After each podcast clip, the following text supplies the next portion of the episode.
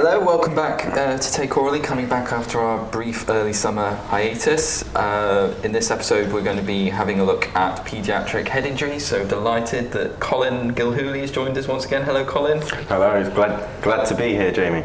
Uh, paediatric consultant. Paediatric consultant. Sometimes tweeter. Oh, a very occasional tweeter. Father of a 20 month old now. yeah, that's correct. Yeah. Fantastic. Um, so we're going to be uh, talking about head injuries in children. This is coming after a recent article in the BMJ from the 25th of May 2019 with Jack and Jill on the front, talking about uh, head injuries in children. Um, so, because obviously in, in adults we've got a very hard and fast, these are the NICE guidelines, and if anything, I suppose we're a little bit overzealous with our scanning, but there's a slight different mindset in children, isn't that right? Yeah, I think there's a very different mindset uh, in children. One, uh, head injury in children is an incredibly common presentation. So just in terms of the numbers, um, trying to scan every child would uh, block up your CT scanner in most people's trust for a long time. And the second and more important one is the risk uh, of radiation from a CT scan because we know that in children um, it increases your risk of malignancy in later life. And so it's not a free test or investigation, and so it needs to be treated with the respect it deserves from that point of view. Yeah, so just in this article it says uh, 35,000 children mm-hmm. in the UK come yeah. to an ED with a head injury, and, and somebody whose friends and family are having toddlers, there's always some bruise going on. Um, they largely minor, around 5% will have a complication, uh, approximately 1% have actually a clinically important. That's, that's a very small. It's very small, isn't it? If you look at the number, 1% have a clinically significant yeah. traumatic brain injury. I suppose okay. it comes with being a toddler. They are prone to walking into things, and yeah. So they're learning how to walk, they're learning how to climb, they're learning how to run. They've got a big head, and they're unsteady on their feet. So when they trip, when they fall, they are more likely to hit their head than anything else. Um, and as well as that, at the varying ages, um, they obviously have a limited ability to tell you about their symptoms, especially mm. in the toddler age group. Mm. You know, they're not going to tell you that they've got a headache or problems with their vision.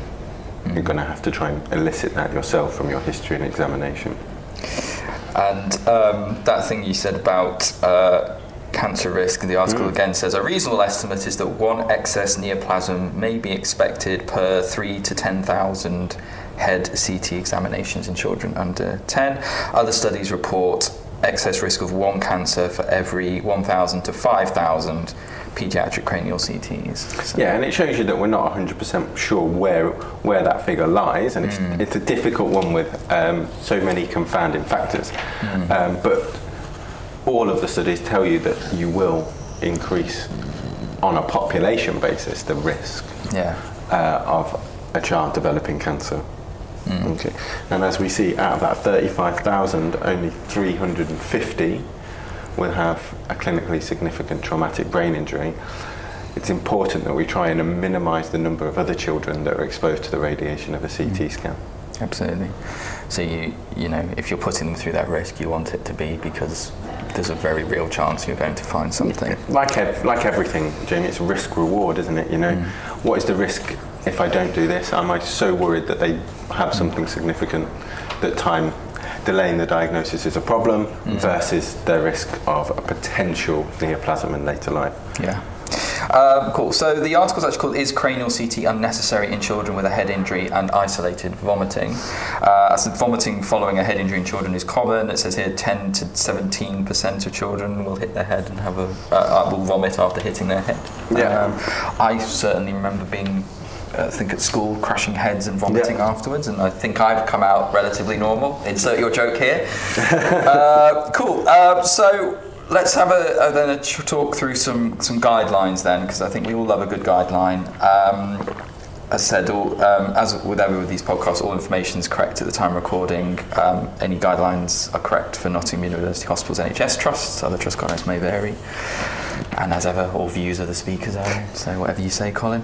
Uh, so shall we have a chat then about um, the guidelines that you use? What what do you use So when you've got a child coming forward with, with who's hit their head? Yeah, so we obviously have uh, a set of, um, or a system that we've developed over the years, and there's been several iterations of the NICE guideline in children. And as a result of that, we developed what's called the Chalice uh, um, kind of tool to aid us.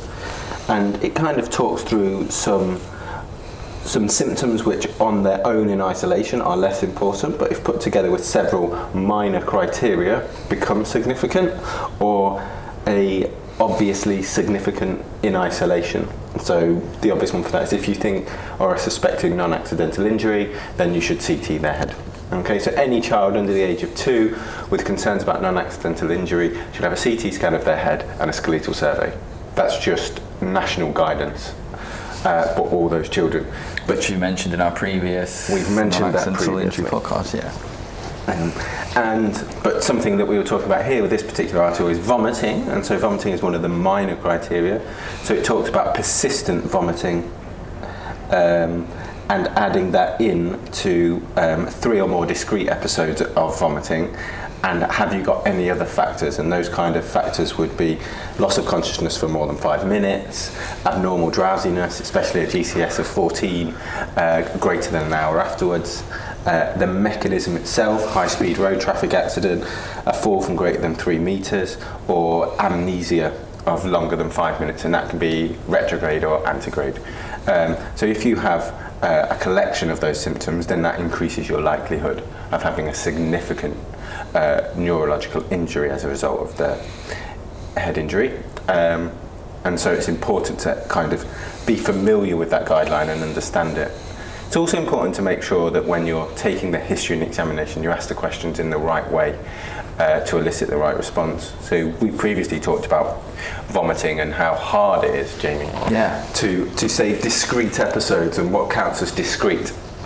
Um, and you know, people always ask, you know, is it you know within five minutes, within ten minutes, within 50, what's discrete? And I think it's whether the child fully recovers and goes away to doing something else and then comes back having vomited again. Yeah, yeah. If the child still looks like they're about to vomit for the next ten minutes and they've just been lying there very still, then that's probably still the same episode. Cool. Um, and yeah, as, we said, so, uh, you, we'd already talked about this, and that, that you know, blah, blah, blah Yeah. is, is actually one episode of vomiting. Yeah. Although I think most people would go, oh, "I vomited three times," and that Yeah. seems reasonable. I did. I, Yeah. you know, stuff came up three times, but that, that would still be one episode of vomiting, and, and yeah, that's good. Cool. Um, so you, we've got these. You only need one of them, and you you buy yourself a scan. And, Yeah. and so that's your uh, suspicion of NAI, um, seizure but no history of epilepsy. Yeah. Um, a GCS um, less than 14 or a paediatric GCS of less than 15 if they're under one. Yeah. Um, GCS less than 15 at two hours after the injury. If you're suspecting a skull fracture, depre- an open or depressed skull fracture, uh, basal skull fracture, if there's a focal neurological deficit, um, or if they're under one, there is a an injury, a bruise, swelling, laceration, whatever, more than five Yeah. centimeters on the head. One of those, you buy yourself a scan. scan, exactly. But you've already talked about those lesser risk factors. Yeah. You need to accumulate Yeah. more than one of those. Okay. Um, but then there's also this idea of observing, which is something we don't really have in adults Yeah, uh, so- for a variety of reasons. Yeah, but, uh, but do you want to talk a bit more about those? So I think in paediatrics, actually, observation is is fundamental to paediatric Yeah. practice. Whether that be for head injuries, Yeah. uh, the child who's got uh, gastroenteritis, so you want to know if they're going to tolerate enough fluid before you send them home. Observation is a bedrock, and it's a it's part of paediatric practice. It's a huge part, and it gives us so much information. Monitoring, observing, repeating observations gives you so much more information. Rachel. Tricks in a previous podcast, she talked about uh, the child with sepsis and, Yeah. and what are they actually doing in the waiting room Yeah. and how actually important. I think in a Delphi study, how important Yeah. um, children's ED clinicians feel that look, if the child is playing well, well, that's very reassuring. Yes. And I think it's exactly that. You know, if you're going to try and do a neurological examination on an 18 month old, the easiest way is to go and let them play and watch them and see what they do.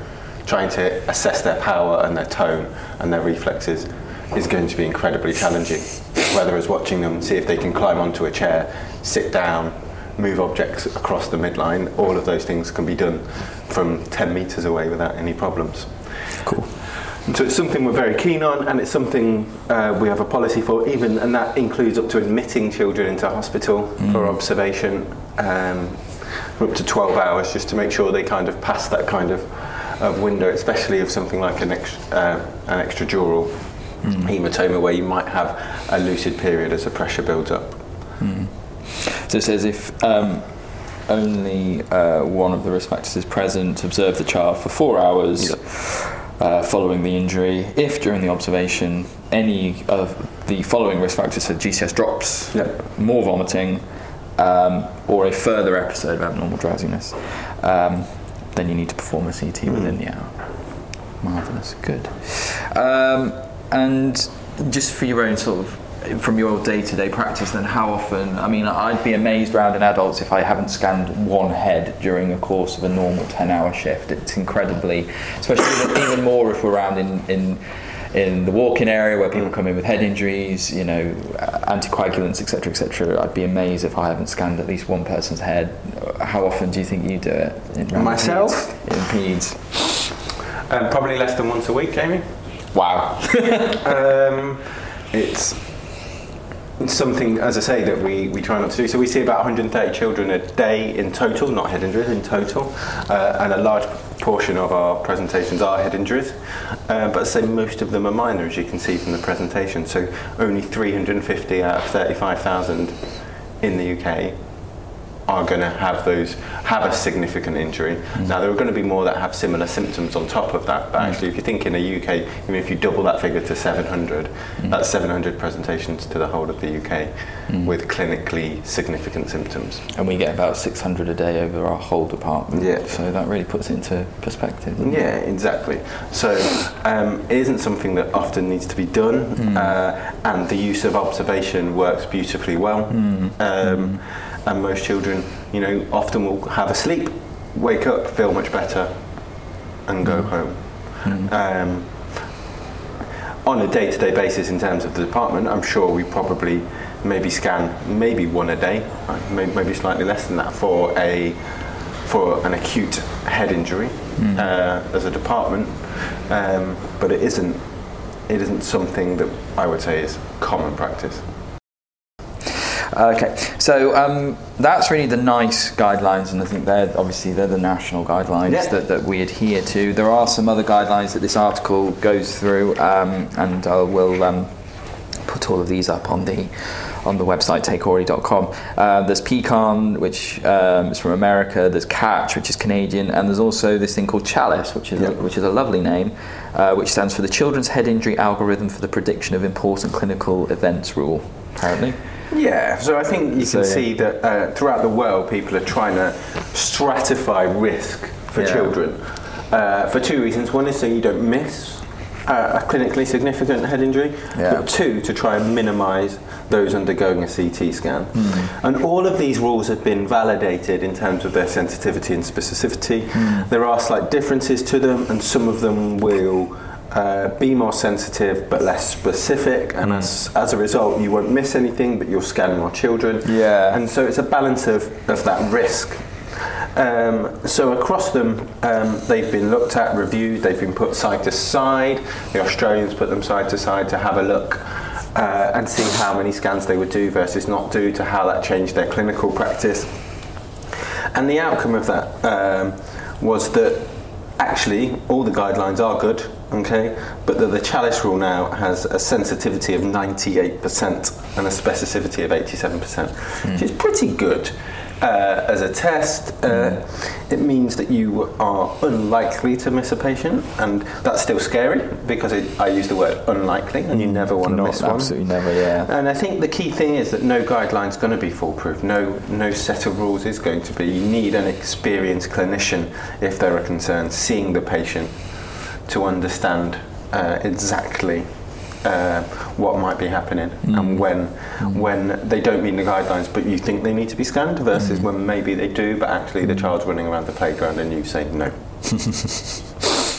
Um, so, I mean, just to, to sort of have a, a, a look then about the chalice score. Uh, CT scan is required if any of the following criteria are present. So you just need one of these. Then is that? You just need one of these. So there, we, you know, we've got loss of consciousness for greater than five minutes, which we've just said from the he- NICE head injury guideline is kind of a minor criteria. You have to need have more. that and something Yeah. else. Uh, whereas here, you know, that immediately gets you a scan. So you can see how it's going to be more sensitive. Yeah. Um, because it's, but it's going to result. It's in got a lower bar. Yeah, Yeah. you know, absolutely. Um, Yeah. Do you want to go through? Yeah, so the other things are, you know, amnesia more than five minutes, drowsiness, um, three or more discrete episodes, suspicion of non-accidental injury, which goes through and is still in the other guideline, and a seizure after head injury. Uh, with no history of.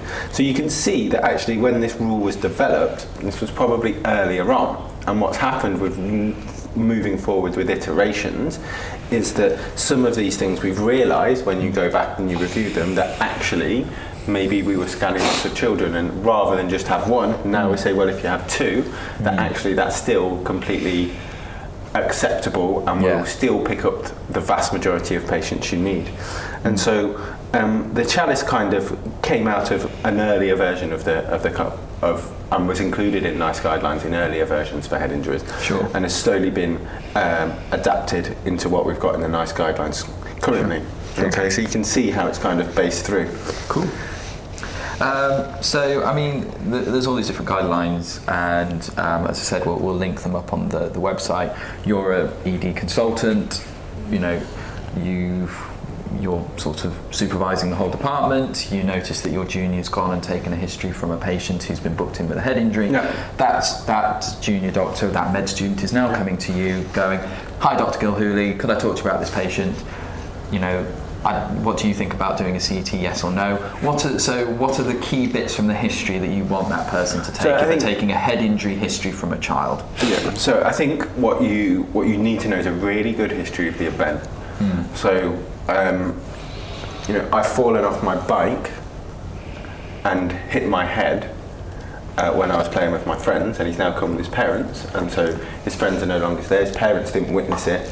So what you're relying on is this child's memory of the event, um, and you might just fallen off bike, mum and bang. Well, how did he fall off his bike? You know, so.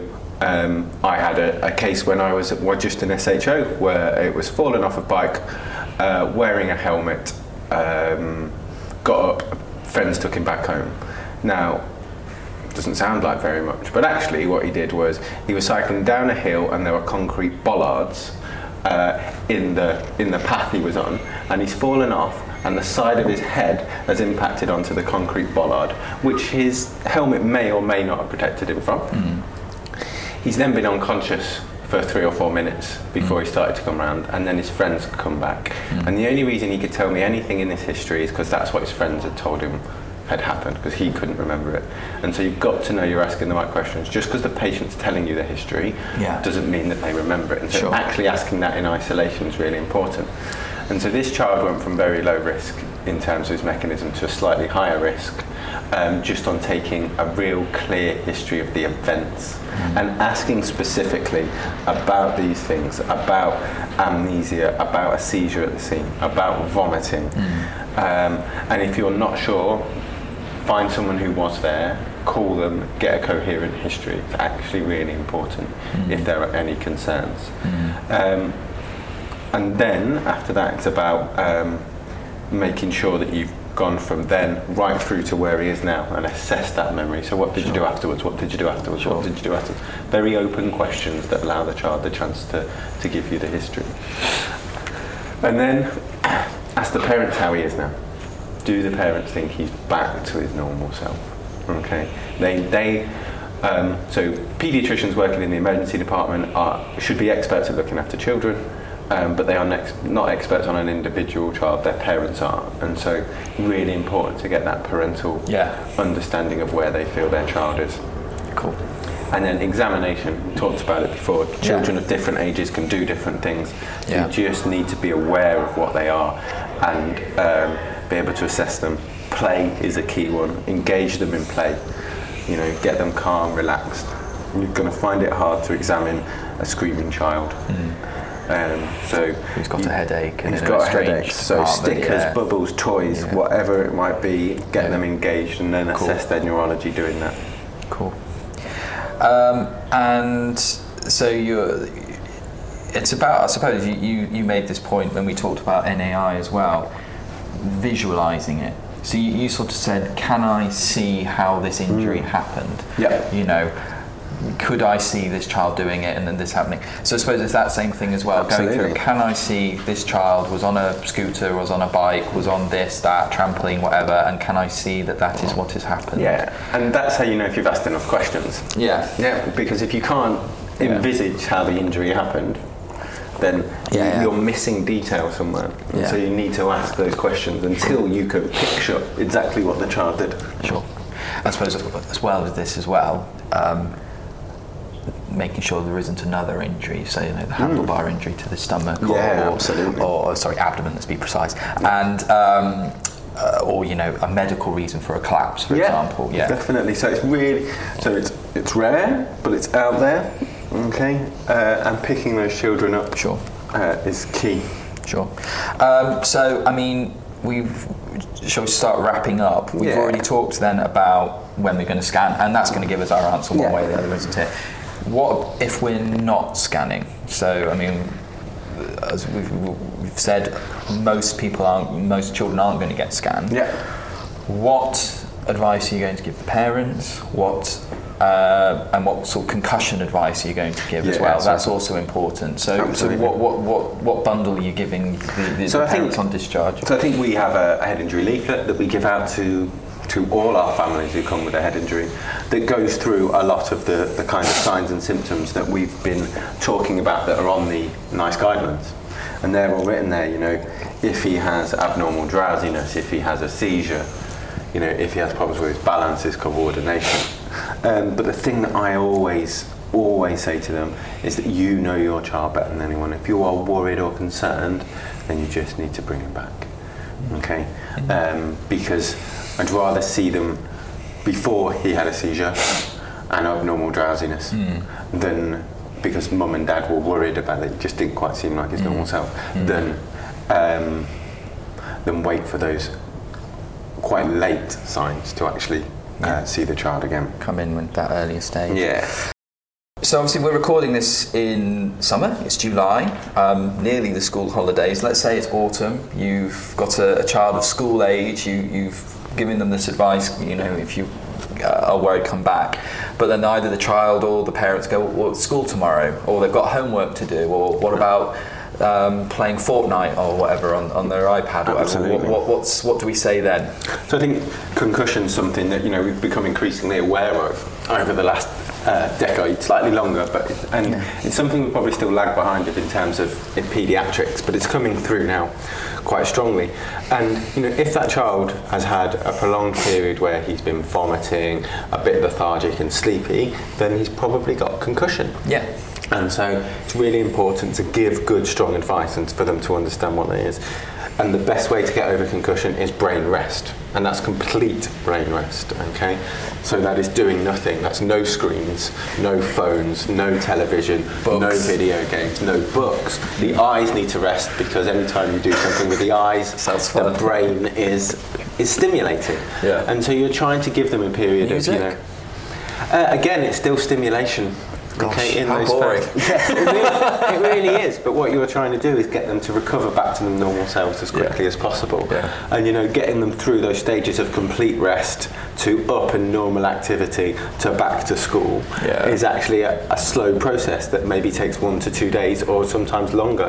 And uh, warning them that you know some children may have symptoms for you know weeks afterwards of increased tiredness, especially at the end of school days, headaches that come on. We're quite lucky in Nottingham actually. We've got um, something called Brill. And Brill is the brain related injury uh, service for children. Uh, and they look after all traumatic brain injuries in children and rehab them and rehab them early in hospital. So we're talking about the really severe traumatic brain injuries. But as part of that, um, there's people doing work, and every child who gets a CT scan uh, for a head injury in this uh, department is automatically followed up by them with a questionnaire uh, to kind of look into that concussion and make sure they're being followed up to see if they're having any any problems. And that's a great service to be able to, to interact with. Now, you might say, but what about the children who you don't scan because they don't quite meet criteria, Yeah. but still probably have those signs and symptoms? So they can be referred to that service Oh, cool. to kind of be have a, a period of follow up, and it's worked quite nicely so far. Cool. Because I know a lot on, on the adult side, and we've got the megabit trial starting. Yeah. Um, and uh, is this idea of well, your CT is normal, but actually what's happening at the axonal level, Yeah. what's actually happening to your neurons, is still something that we're we're still finding out. And, and you know, co- if you look in the data, concussion can be months, you know, years potentially. Um, speaking of somebody who's had concussion, it's not a particularly nice experience. Um, cool. And I suppose um, just then to add a question to that, what if they're a um, footballer, rugby player, something like that? What about is do we what do we say about contact sports if they've had a head injury? yeah, so we'd say you know very similar to the adult advice on contact sports, which is that you need to avoid them, and kids don't like it. They probably like it less than adults. Yeah. Um, but you need to stay away. You know, I think now there is a good body of evidence that um, repeated concussions Mm. Yeah. is significantly uh, impacts uh, your brain function and performance Yeah. in later life. And so actually, you know, keeping away from contact sports for six weeks Yeah. if you've had a concussion is just sensible advice. Okay. And being very clear with parents Sure. that that's what you're telling them. I think if, if they play for a, um, I'm not sure about school teams, but I know that clubs will invariably have very strict rules, Yeah. especially in rugby. So As you rugby, said, yeah. you need to be, you know, at least a month or so Yeah. fine before you play again. And I think we're seeing a lot of good tools coming out of rugby. You can see the concussion head injury assessments that they do in professional rugby. And you know, there are paediatric versions of those scoring systems which aren't perfect and they have their limitations, Yeah. um, but are still useful um, to be able to show what a child's brain function is like. Cool. Um, I'm just googling because I, I remember this. So um, this is a fact I like to give my patients as well. Whenever because everyone always thinks, "Oh, concussion's nothing, isn't it?" Um, in the do you remember the 2014 World Cup in Brazil? Yeah. So this is my favourite fact about concussion. Um, I, I never remember his name, so I had to just look it up now. Um, Christoph Kramer for Germany collided heads with uh, Ezequiel uh, Garay of Argentina. Uh, continued playing on for 14 minutes uh, and asked the referee, "Is this the World Cup final?"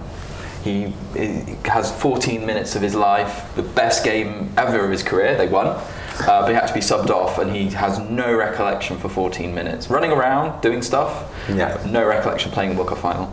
Um, I, I like to say that to patients, and they're like, "What?" And I'm like, "Yeah, that's that's concussion. That's- it's not this little thing." Yeah, Exactly, exactly. It's serious, and multiple concussions are very serious.